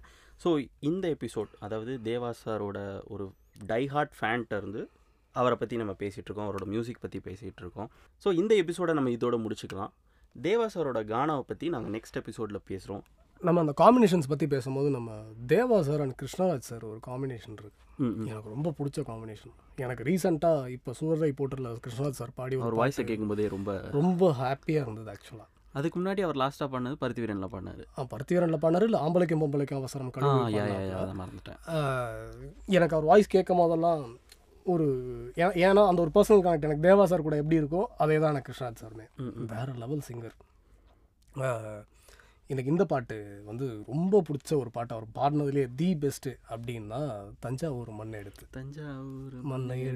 தாமிரபரணி தண்ணியை எடுத்து, அப்படி ஒரு சாங்கு. அதே மாதிரி அவரோட வாய்ஸு ரொம்ப மெலடியாஸான வாய்ஸு. ஆனால் இவர் தேவா சார் வந்து அதை கானாவில் ப்ராப்பராக ஒரு மாதிரி யூஸ் பண்ணிருப்பாங்க. சபேஷ் சாரும் கிருஷ்ணராஜ் சாரும் காம்பினேஷனில் நிறைய பாட்டு இருக்குது. நம்ம அதை ஆக்சுவலாக கானா எபிசோடில் அதை பற்றி நிறைய டிஸ்கஸ் பண்ணுவோம் கண்டிப்பாக. So thank you so much guys, இவ்வளோ நேரம் இந்த பாட்காஸ்ட்டை கேட்டிருக்கீங்க அப்படின்னா ஏதோ ஒரு வகையில் தேவா சார் சாங் உங்களை பயங்கரமாக என்டர்டெயின் பண்ணியிருக்கு. ரொம்ப ரொம்ப ரொம்ப நன்றி. எங்களுக்கு தெரியும் இது ரொம்ப பெரிய எபிசோட் தான், பட் என்னை பொறுத்தவரை ரொம்ப சின்ன எபிசோட். ஏன்னா நான் நிறைய சாங்ஸை மிஸ் பண்ணியிருக்கேன், எனக்கு தெரிஞ்சே நிறைய சாங்ஸை மிஸ் பண்ணியிருக்கேன். என்ன பிரச்சனைனா நான் பாட்காஸ்ட்னு வரும்போது நான் பெருசாலாம் ப்ரிப்பேர் பண்ண மாட்டேன். ரெடி பண்ணிட்டு ஓகே ஓவர் த டாப் என்னென்ன சாங்ஸ் இருக்கோ அது அப்படியே வரிசையாக சொல்கிறது தான் என்னோடய ஸ்டைலுன்னெலாம் சொல்லக்கூடாது, என்னோடய பழக்கம். ஸோ அதனால தான் வந்து லிமிட்டடான சாங்ஸ், தேவா சார்னாலே ஃபஸ்ட்டு கானா தான் பேசுவோம். ஆனால் ஃபார் அ சேஞ்ச் அவர் பண்ண ஆஃப் பீட்டான சாங்ஸ், அவர் பண்ண மெலடிஸ் பற்றி பேசணும்னு சொல்லி நம்ம இந்த எபிசோடில் டிஸ்கஸ் பண்ணோம். சுதர் சொன்ன மாதிரி இந்த எபிசோடை இங்கேயே முடிச்சுக்கிறோம். அடுத்து தேவா கானா, கவலைப்படாதீங்க. அது எங்களுக்கு பிடிச்ச ஒரு டாப் 20 மட்டும் இருக்கும் அதில். ஸோ அந்த டாப் 20-ஐ மட்டும் பேசிவிட்டு let Deva brighten up your day. Yes, உங்களுக்கு பிடிச்ச தேவா சாரோட மெலடிஸை, தேவா சார் பண்ண ஆஃப் பீட்டான சாங்ஸை, தேவா சார் பண்ண டிஃப்ரெண்ட்டான சாங்ஸை பற்றி எனக்கு தயவு செஞ்சு மெசேஜ் பண்ணுங்கள். இன்ஸ்டாகிராம்லேயோ, ட்விட்டர்லையோ, ஃபேஸ்புக்லையோ, இல்லை எதுலனாலும் மெசேஜ் பண்ணுங்கள். நான் கண்டிப்பாக ரெஸ்பாண்ட் பண்ணுவேன். ஏன்னா எனக்கு பெருசாக வேலை வெட்டி இல்லை. ஸோ அப்படி கூட வச்சுக்கலாம். ஸோ அடுத்த எபிசோடில் பார்க்கலாம். உங்களிடமிருந்து விடைபெறுவது உங்கள் பாட்டுக்காரன். நன்றி.